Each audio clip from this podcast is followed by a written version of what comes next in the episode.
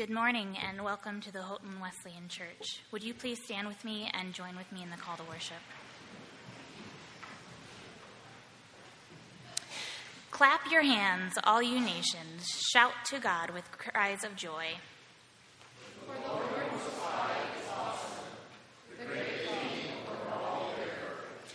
He subdued nations under us, peoples under our feet. He chose our inheritance for us, the pride of Jacob, whom he loved. God has ascended amid shouts of joy, the Lord amid the sounding of trumpets. Sing praises to God. Sing praises. Sing praises to our King. Sing praises. For God is the King of all the earth. Sing to him a psalm of praise. God reigns over the nations. God is seated on his holy throne.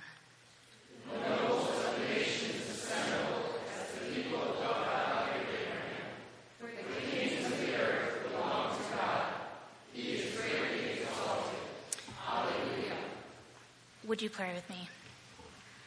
Loving God, this morning we come before you and humbly ask that you quiet our hearts and our minds.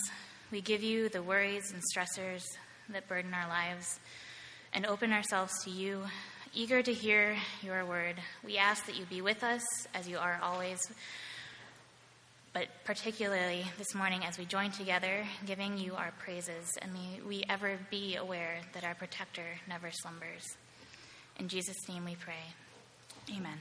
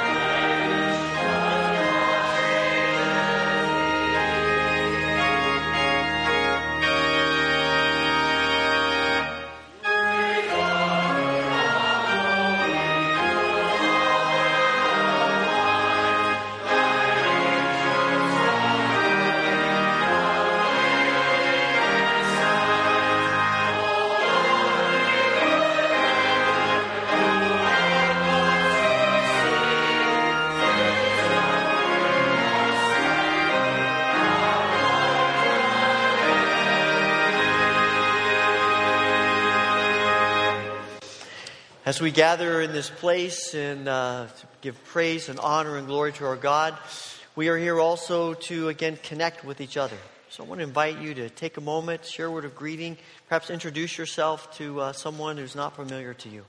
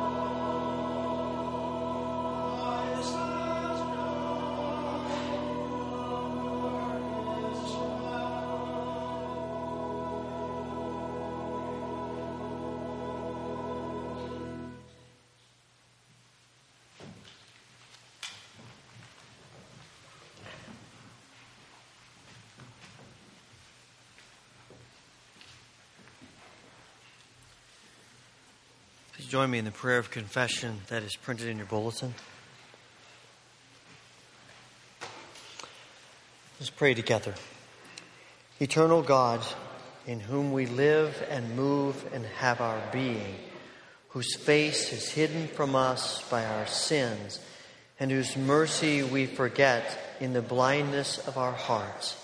Cleanse us from all our offenses and deliver us from proud thoughts and vain desires, that with reverent and humble hearts we may draw near to you, confessing our faults, confiding you your grace, and finding in you our refuge and strength. Through Jesus Christ, your Son. Amen.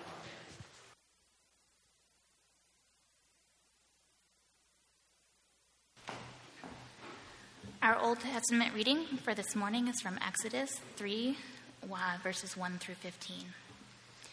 Now Moses was tending the flock of Jethro with his father in law, the priest of Midian, and he led the flock to the far side of the wilderness and came to Horeb, the mountain of God. There, the angel of the Lord appeared to him in flames of fire from within a bush. Moses saw that the bush was on fire, but it did not burn up. So Moses thought, I will go over and see this strange sight, why the bush does not burn up. When the Lord saw that he had gone over to look, God called to him from within the bush, Moses, Moses.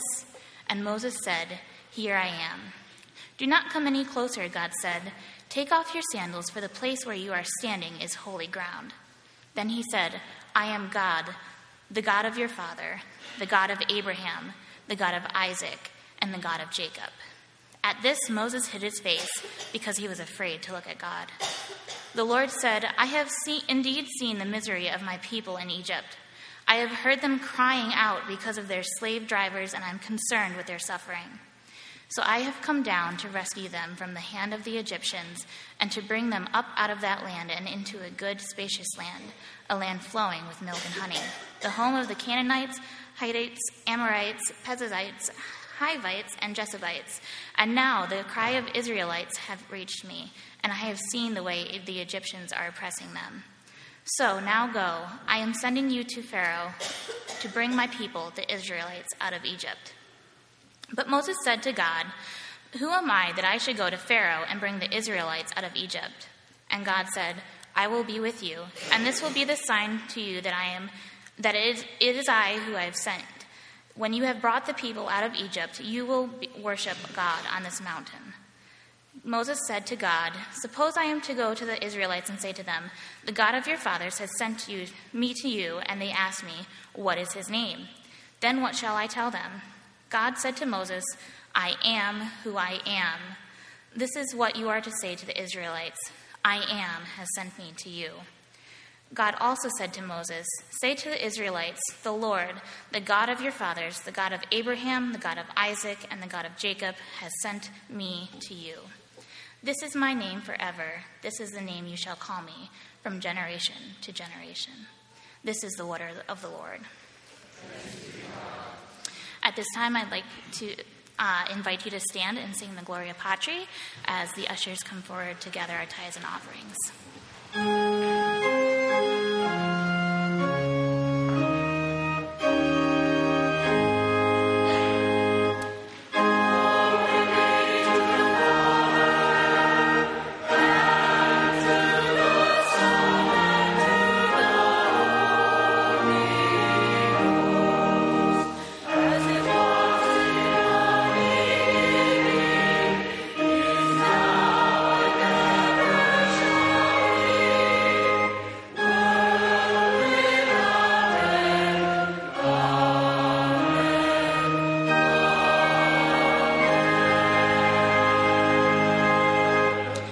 You please pray with me?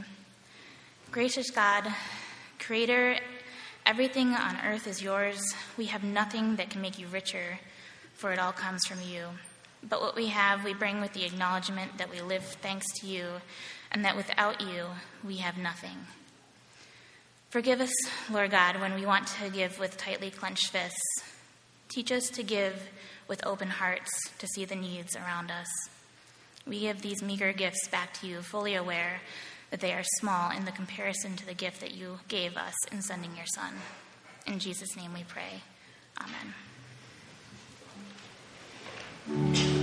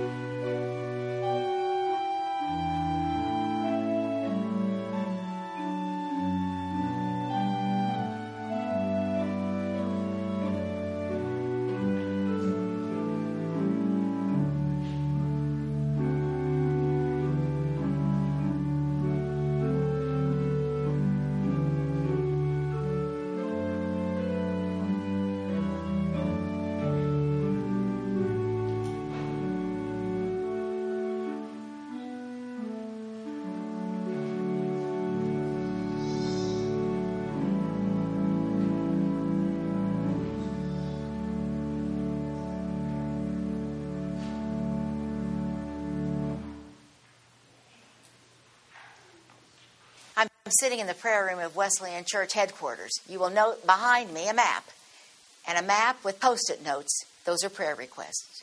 Today I bring you a large prayer request. And that prayer request is for the suffering people in Sierra Leone and Liberia, West Africa. Why do we bring that to you today? Because the Wesleyan Church has been in Sierra Leone literally over 100 years, and Liberia less years than that. And I want to bring you our family our Wesleyan family of some 300 churches and over 50,000 Wesleyan, your Wesleyan brothers and sisters. They are suffering. They are suffering under this Ebola crisis at this time. The outbreak is focused in one of the areas in Sierra Leone where most Wesleyans live. I'm appealing to you today to pray. God can heal, God can deliver. But at the same time, he's also calling us to do what we can do to prevent this disease and to stop it. The Wesleyan Church has a hospital, and the hospital is in Kamakwie, which is in the north part of the country. This hospital services over 100,000 people, the only hospital for these folks. And at present, we do not even have a doctor in this hospital. Therefore, I'm calling on you to give. We need to give so that we can supply this hospital but I also want to tell you that we have uh, medical personnel from the United States that are going. Next week, Carrie Joe Kendi Kane is going. She's a medical person. Carrie Joe grew up in Sierra Leone. She knows the language, and she's going directly to the hospital to help the hospital to be prepared with supplies that we want to send with her with the funds that you are giving. After that, Dr. Diane Foley will be going.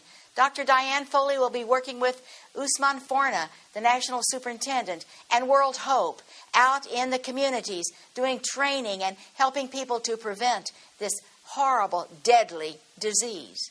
You've seen it on TV. You've seen the need. And I want to tell you that today the Wesleyan Church and World Hope are standing together with their Wesleyan brothers and sisters in Sierra Leone and Liberia. Will you please stand with us? And we're praying that during this time, people may see the gospel of Jesus in new ways, and that out of evil may come good. In other words, we overcome evil with good. And out of this evil, we will see people come to Jesus Christ and love him for who he is. Thank you for all that you do. Thank you for who you are. And may God bless us as we work together for his kingdom on earth as it is in heaven.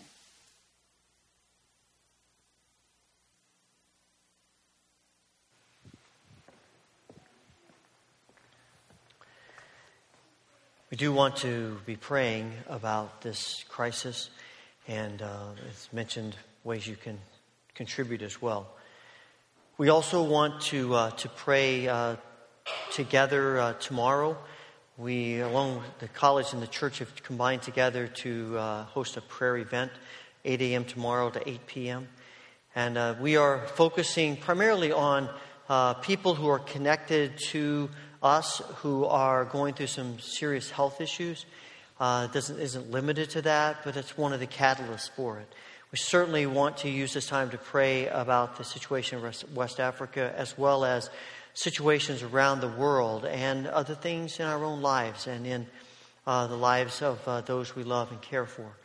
And so we, there's information in the bulletin about it. Uh, there will be people there from the staff as well as deacons from the uh, college who will be in the room Throughout those 12 hours, you can feel free to come and go. You can come and go more than once, stay for as little or as long as you like. But to come and pray, and we'll be meeting at the prayer chapel in the basement of Wesley Chapel on campus. We also want to, uh, to pray for the many needs that are part of our congregation and beyond. And we did receive word this morning that Al Rain, who a uh, long time uh, head of food service here, died yesterday. And so we want to pray for the lengthy illness. We want to pray for his family uh, in their loss, as well as the other burdens and concerns on our hearts. As we pray together, if you would like to uh, use the altar rail as a place where you come and offer your prayers, please join me.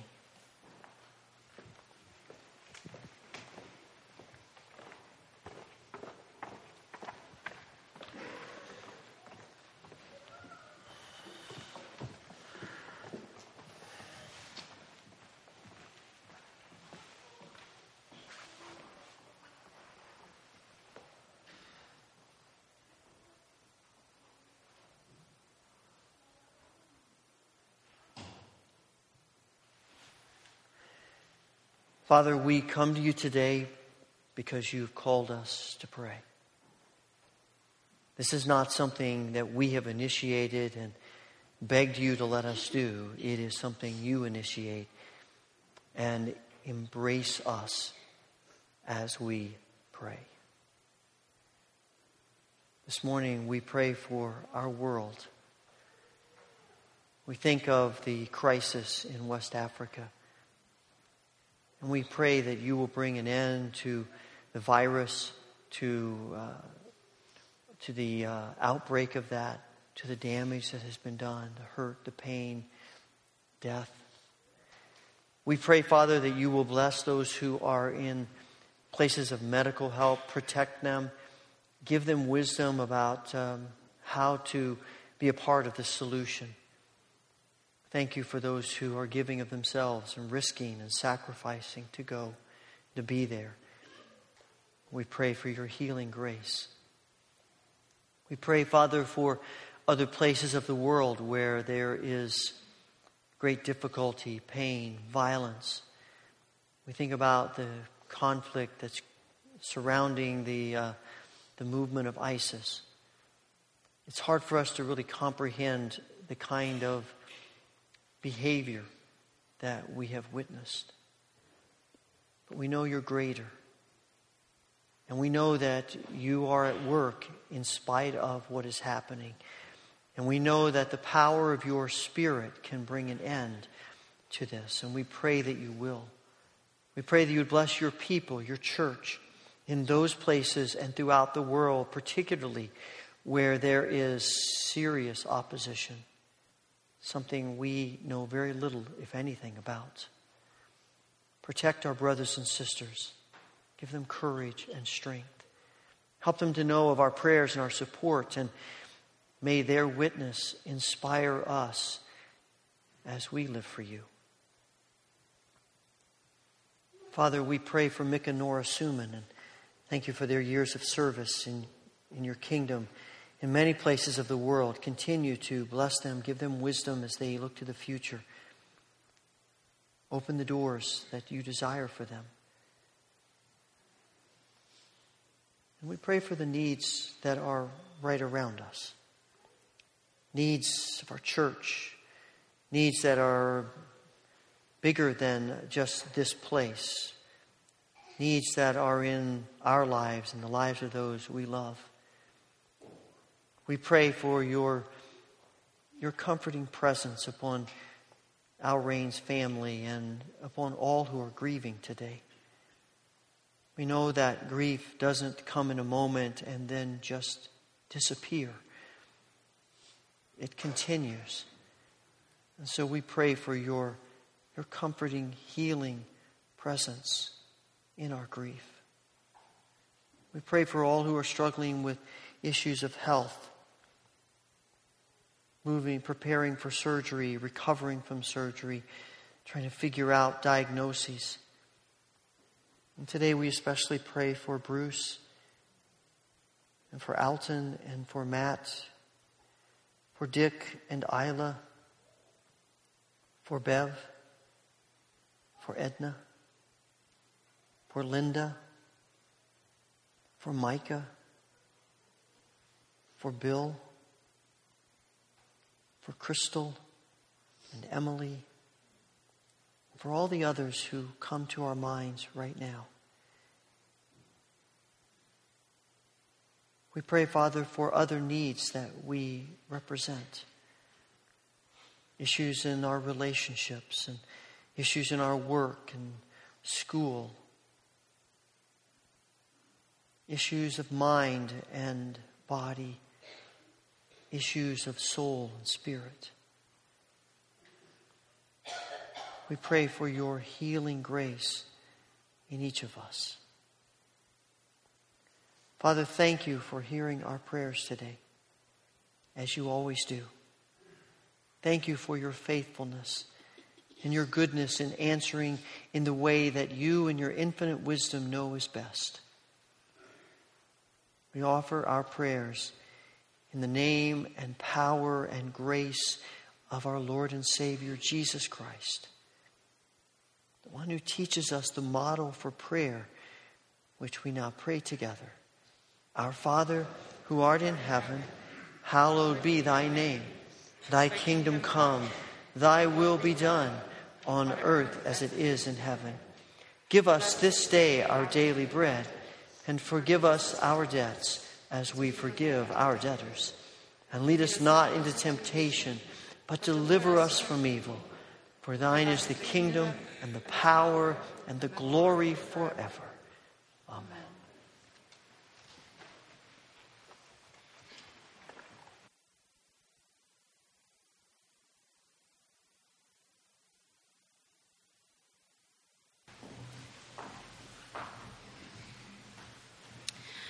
Our New Testament reading is from Luke chapter 15, verses 11 through 32. And I would like to uh, mention that the children may be dismissed following the gospel reading for Children's Church.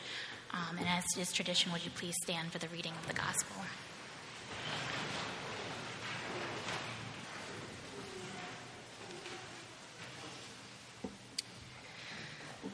Jesus continued There was a man who had two sons. The younger one said to his father, Give me my share of the estate. So he divided his property between them. Not long after that, the younger son got all together all he had and set off for a distant country, and there he squandered his wealth in wild living. After he had spent everything, there was a severe famine in the whole country, and he began to be in need. So he went and hired himself out to a citizen of that country, who sent him to his fields to feed his pigs. He longed to fill his stomach with the pods the pigs were eating, but no one gave him anything.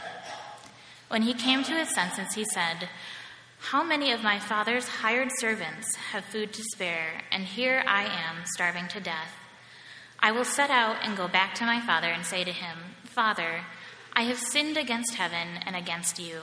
I am no longer worthy to be called your son. Make me like one of your hired servants. So he got up and went to his father. But while he was still a long way off, his father saw him and was filled with compassion for him. He ran to his son and threw his arms around him and kissed him. The son said to him, Father, I have sinned against heaven and against you. I am no longer worthy to be called your son. But the father said to his servants, Quick, bring the best robe and put it on him, put a ring on his finger and sandals on his feet. Bring the fattened calf and kill it. Let's have a feast and celebrate, for this son of mine was dead and is alive again. He was lost and is found. So they began to celebrate. Meanwhile, the older son was in the field. When he came near the house, he heard music and dancing. So he called one of the servants and asked him what was going on. Your brother has come, he replied, and your father has killed the fatted calf because he has, he has him back safe and sound. The older brother became angry and refused to go in. So his father went out and pleaded with him. But he answered his father, Look, all these years I have been slaving for you and never disobeyed your orders. Yet you never gave me even a young goat so I could celebrate with my friends. But when this son of yours, who has squandered your property with prostitutes, come home and you've killed a fatted calf for him. My son, the father said, you are always with me, and everything I have is yours. But we had to celebrate and be glad because this brother of yours was dead and is alive again. He was lost and now is found. This is the word of the Lord.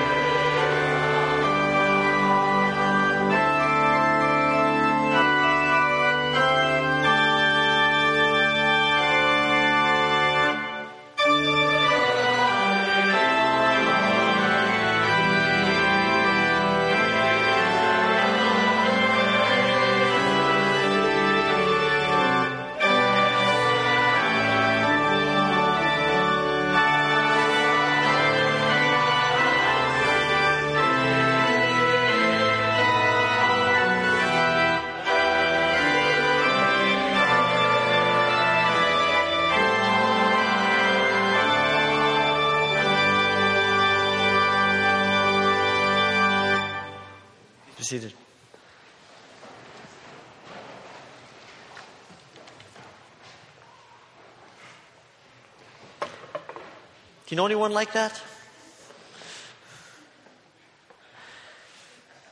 Okay, so last spring, I said to you, I've got this idea, seemed like a good idea at the time, uh, to uh, have you ask questions that you would love to see addressed in a sermon. And uh, you came through. More than a hundred questions came to me. And uh, obviously, I couldn't address all of those. Hopefully, I'm addressing some of yours. But uh, they, they were, ran the gamut. Now, I did get a few questions that were sort of out there a little bit, I think a little tongue in cheek.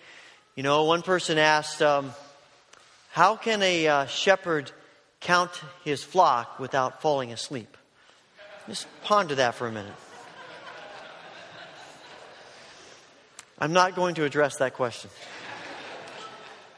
Another one was uh, like that was uh, if the professor on Gilligan's Island can make a radio out of a coconut, how come he can't repair the hole in the boat? I won't be addressing that question either. Another one was why does the bank leave the doors unlocked and wide open, but they chain the pins to the counter? I've wondered about that for a long time, and I have no answer for that one either. And someone simply asked, how come the Chicago Cubs can never win the World Series? No one has the answer to that question. I don't think that's ever going to happen. But, but most of the questions were so insightful and passionate and, and, and it was intriguing to me to, to, to read and to see the kinds of questions that are on your mind and your heart. And I have to admit, there are some very difficult questions. And I have, since I read those, thought to myself, what have I gotten myself into here? And the, the bookmark that's in your bulletin today uh, gives you a list of where the sermons are going to go for the next few months the titles and the questions.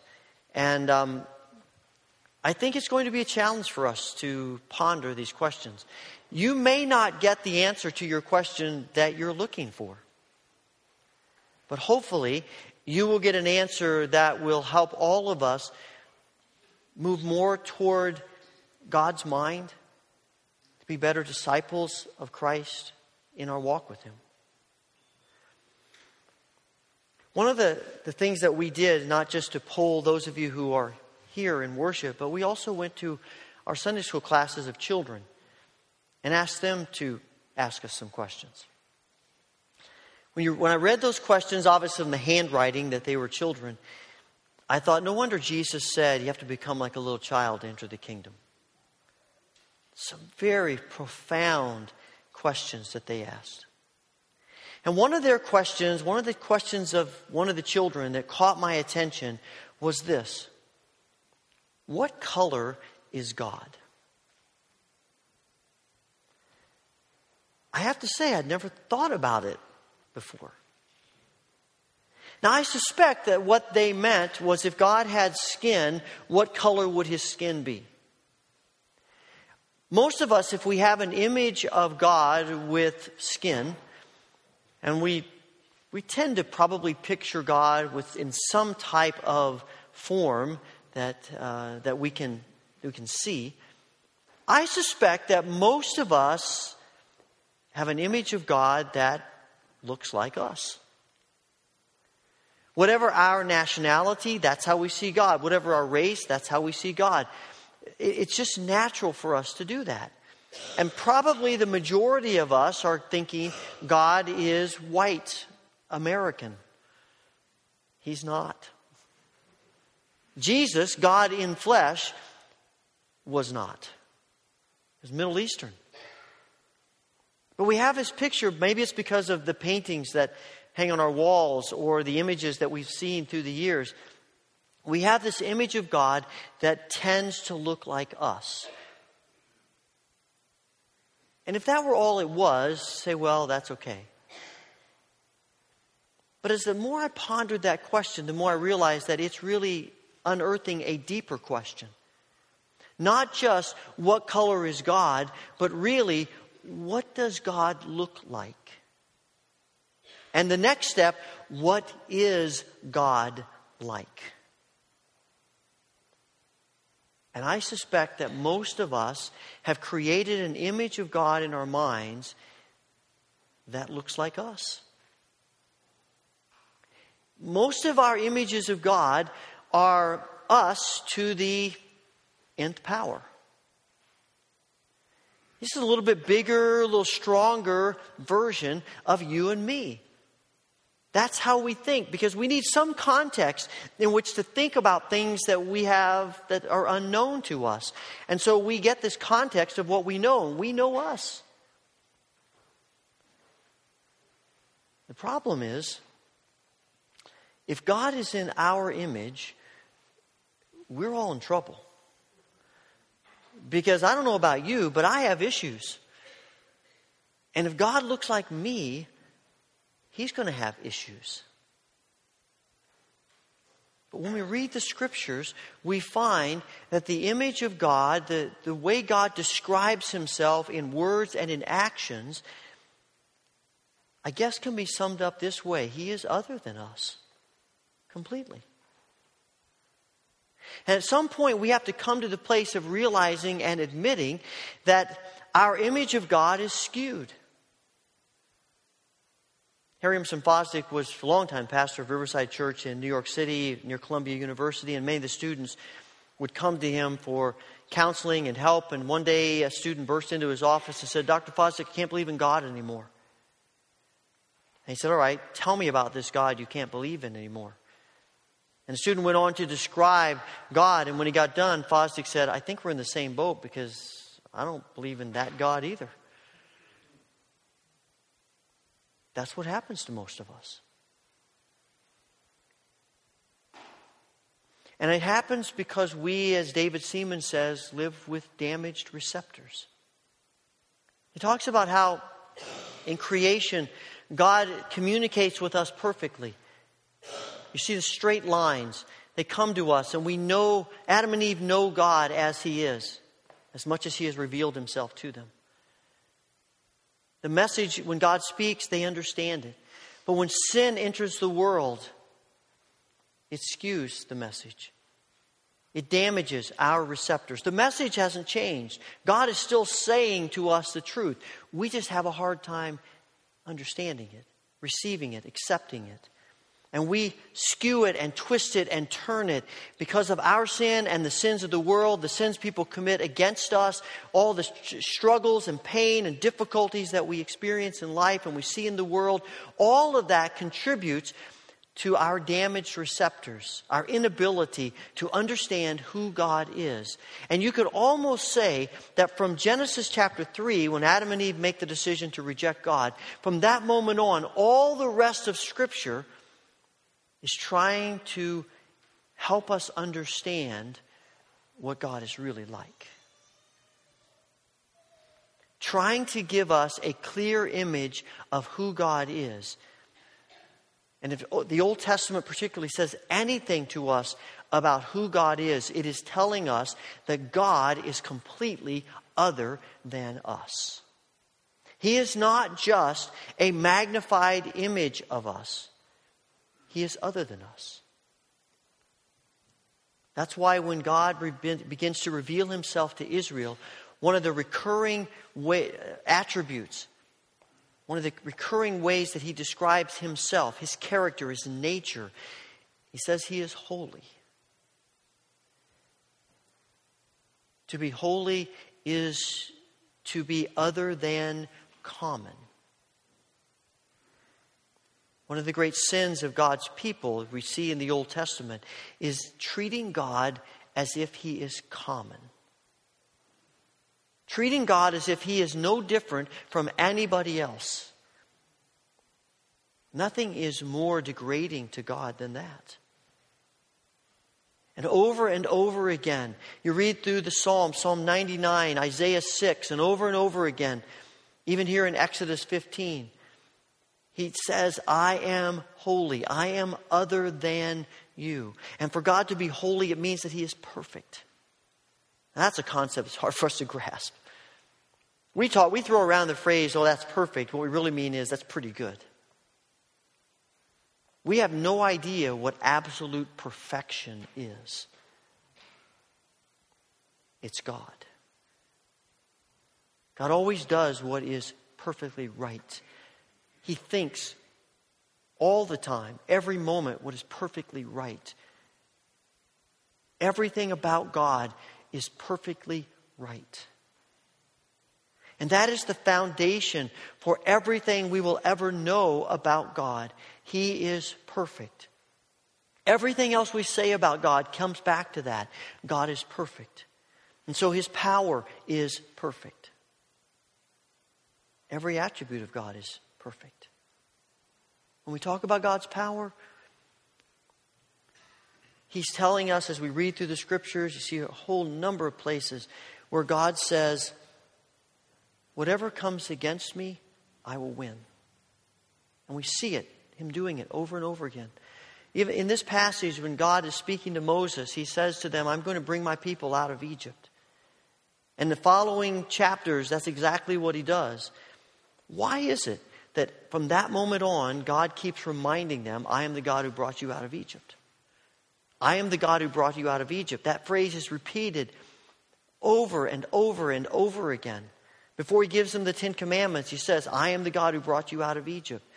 Before they go into the land of Canaan, I am the God who brought you out of Egypt. Why does he keep repeating that? Because as powerful and awesome as Pharaoh is, and as the gods of Egypt are perceived to be, they are nothing compared to God. They can't keep him from doing what he wants to do. Pharaoh stands up to to them, and it means nothing. God brings them out of Egypt to remind them that the, whatever the foes are against them, He is greater. I find that a lot of times that's a struggle for us. I often, and I, I, I, do this myself, but I often hear people talking about all that's going on in the world with great despair, even Christians. And we see Christians wringing our hands and saying, oh boy, we're in big trouble. What are we going to do? What's going to happen? And, and we worry about it and we're concerned about it, and we should be. But there is that hint of despair as well, as if it's too big for God. As if what's going on in the world is too much for God. As if whatever struggles we are facing are too big for God. The scriptures tell us again and again and again there is nothing too great for God. The angel says to Mary, Nothing is impossible with God. We need to embrace that truth. Why do we wrestle with it? Because we live with a puny view of God. No wonder J.B. Phillips wrote his book back in the 50s that he titled, Your God is Too Small. And so often our image of God is because it's an image that looks like us. There are all kinds of things in the world that could defeat us, but not God. And isn't it fascinating that this God who is perfectly holy and powerful wants to connect with us? He wants to be in relationship with us. You think about people who are famous in the world. We would love to hang out with them. Your favorite sports star or actress or whomever it may be. We love hanging out with them, but they're probably not all that interested in hanging out with us. And the God of the universe says, You're my people. I want to be with you. He says to Moses, As you go forward, I will be with you. He even identifies himself with human beings. They want to know who I am. You tell them, I am the God of your fathers Abraham, Isaac, Jacob. They're my people. I am not ashamed to be connected with them, even though they do some pretty out there things. Pretty rascally guys. And God says, I, I want to be with you. You're my people. And the God who says that about them feels that same way about us. He is faithfully with us every moment. It doesn't matter what we're doing, what we're facing, He is with us always. I don't think any of us are probably, or few of us, are tempted to be atheists. But I suspect we may struggle sometimes with being deists. Now, we believe God exists. We believe God set things in motion, but the way we live our lives, it's, it's almost as though God isn't present. God isn't active in our lives and in our world. That our prayers are insignificant. It's all about us. We, if it's going to happen, we have to do it. It's because we have, are living with this image of God that we have created instead of the God who creates. And this God who wants to be with us expresses his passion for us in his love. Over and over and over again, God tells his people, I love you. One of the questions that was asked was, What's the difference between God of the Old Testament and the New Testament? And you could go into that a long ways. But the truth of the matter, there is no God, no difference. He is God. And if you read the Old Testament, there are passages there that bother us.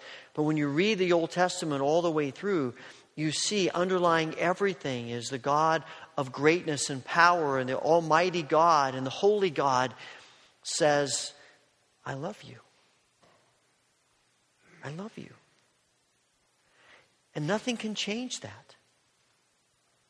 Bonhoeffer said, Love doesn't define God, God defines love.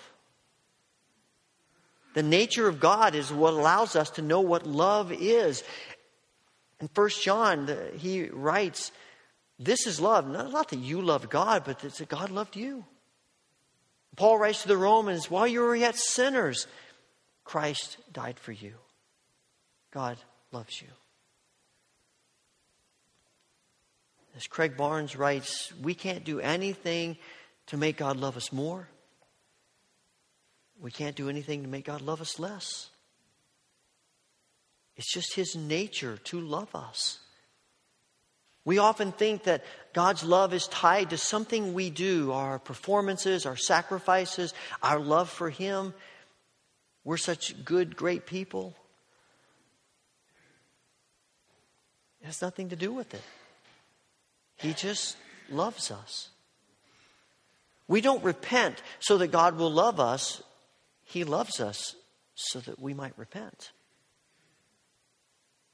And what fascinates me, something that struck me a few years ago, is that sometimes, you know, love is such a, sort of a nebulous idea. It's hard to pin that down. And, and we expect God to love us, He almost has to. And we're called to love each other, and, you know, we, we do it, but often through gritted teeth. Here's what's so fascinating to me is that I'm convinced that God doesn't just love us, He likes us. And that's a completely different thing. He likes us. He wants to be around us. He wants relationship with us.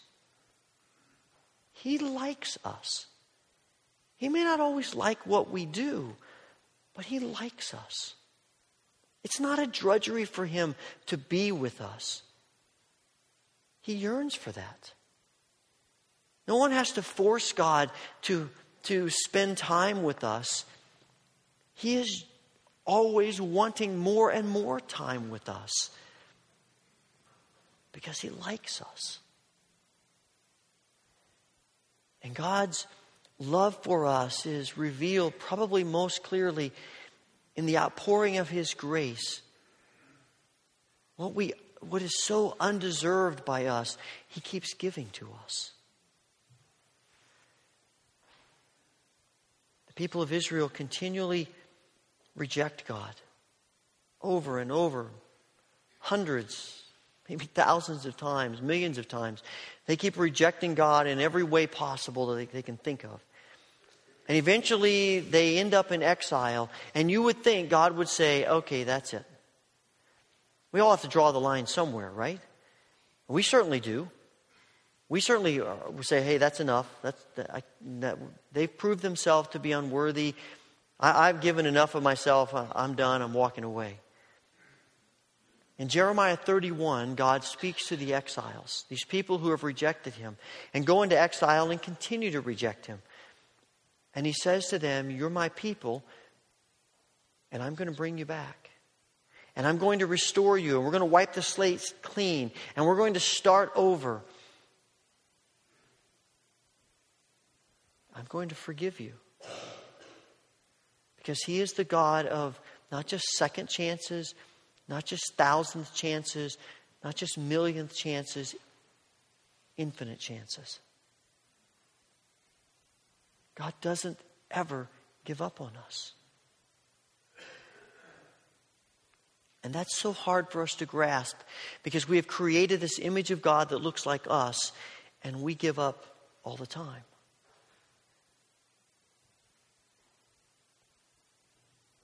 All of us struggle with sin, with failure. And I suspect that we struggle with things not just once, but over and over again.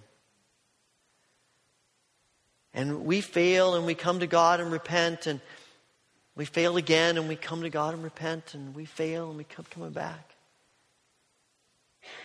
And God keeps forgiving us. And it's different things for us because we wrestle with different things. It might be lying or cheating or some kind of sexual sin. It might be a habit that you just can't break anger, bitterness, unwillingness to forgive, or wrestling with all these things. And we keep coming back to God, and we have something in the back of our mind says, we're going to run out of chances. But when I read the scriptures, I see God saying, if you repent, I'll forgive. We keep thinking that we're going to eventually wear God out. And He's going to say, I'm done with you. He won't. He will never be done with us. His loving grace is continually calling us to repent to forgiveness.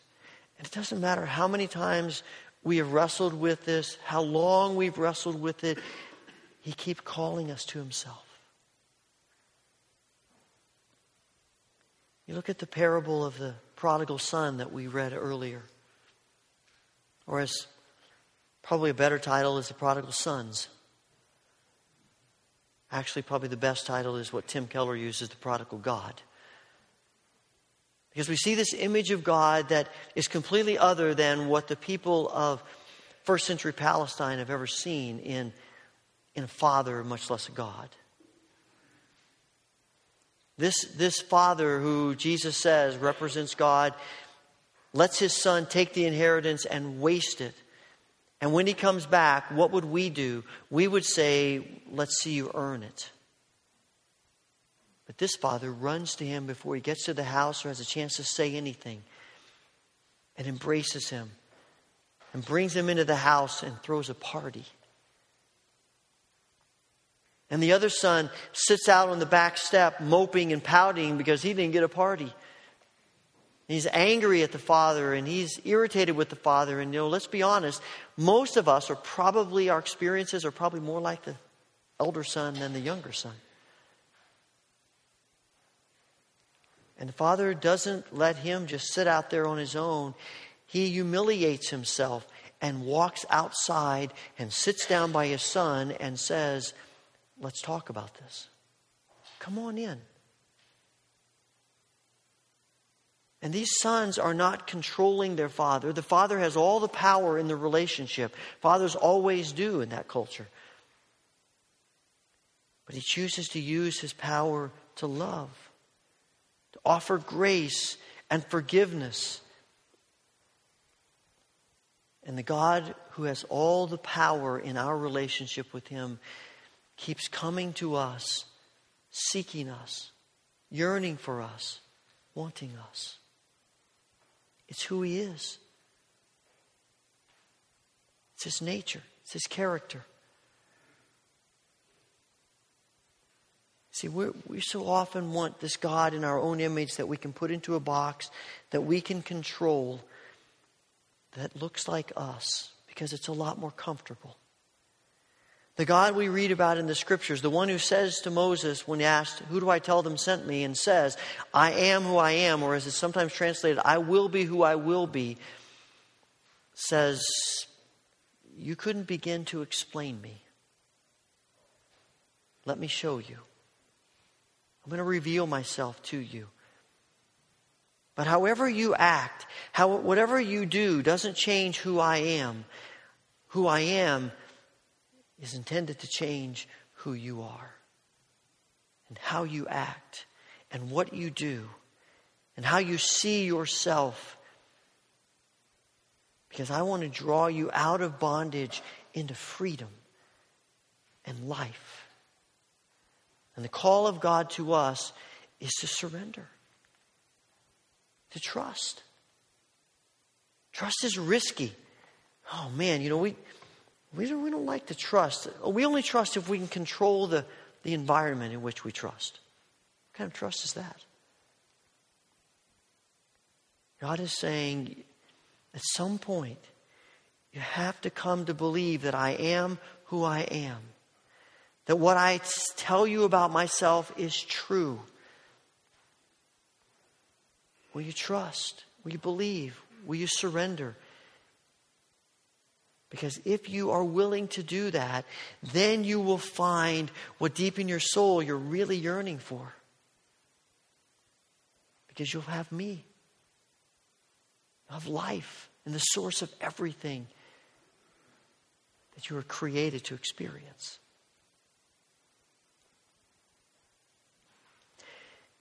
There's an old legend that um, people for years in the mountains of Nepal would tell each other.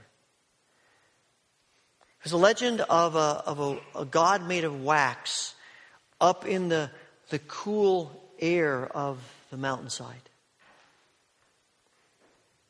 The people would come from the village below and, and worship at this god made of wax. And after a number of years of doing this, someone had the idea why don't we bring that God down to the valley? Maybe we don't have to trudge up the mountain when we want to worship. It'll be more convenient. We can worship more often. And everyone thought, great idea, let's do that. And so they carried this God of wax down the mountain into the valley. What they hadn't counted on was that the, the temperature was much warmer in the valley than it was on the mountainside. And after a few days of sitting in the village, the god began to sag. Well, they were very upset about that. And then someone had the idea that this could be an opportunity for good. There were people who didn't really like the, the image that the face on the god portrayed. And so they reshaped it in the malleable wax into an image that was much more appealing. And then some of them didn't like the body structure of this God, and so they, they reshaped it into a structure that was much more appealing. And they thought, this is more like it. But it continued to sag in the heat. What they discovered is that once they had begun touching and shaping this God, it made touching it more and more that much easier. And they quickly moved from touching to grabbing. And they began to pull off pieces of wax and, and take them home and use it to heat their houses and cook their food. And the people in the village would continually come and just grab off pieces of wax until one day they went to get it and all the wax was gone. And so was the God.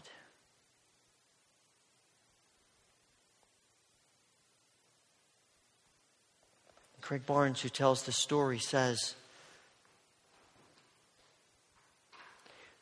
when we create God in our own image, eventually we end up with no God at all.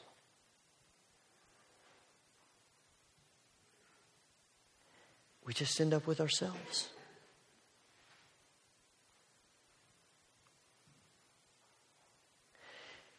And we have a choice. We can worship the God that we create feels more comfortable, safer. Or we can choose to worship the awesome, often mysterious God who created us, loves us, is greater than us, totally other than us. And if God is who he says he is, is there really any risk in surrendering to him and trusting him?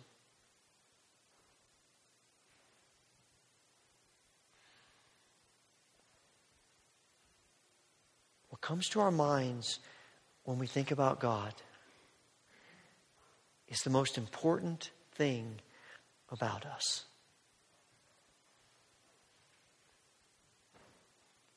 What God are we worshiping? Are we trusting? Father, in this moment of silence, as we ponder who you are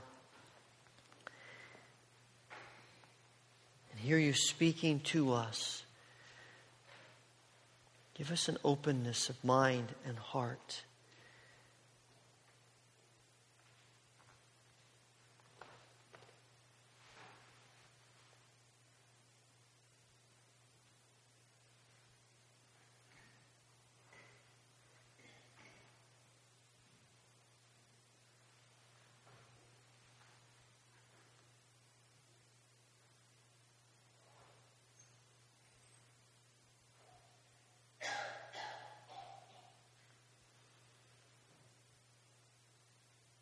God, we come today to declare that we want to worship you for who you are, not for who we may have created you to be.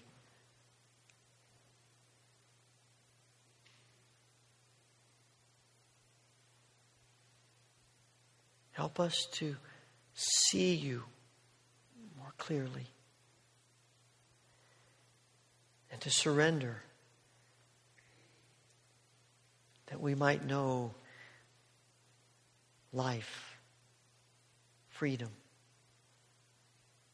all that you have created us to be. And we pray this through Christ. Amen. Please stand and join me in the closing hymn, number 49.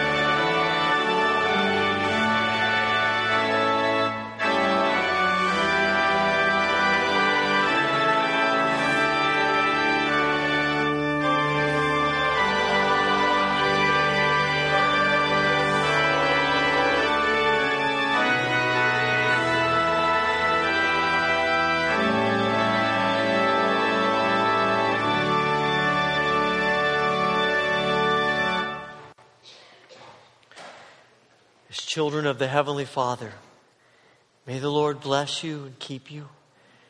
May the Lord make his face shine upon you and be gracious unto you.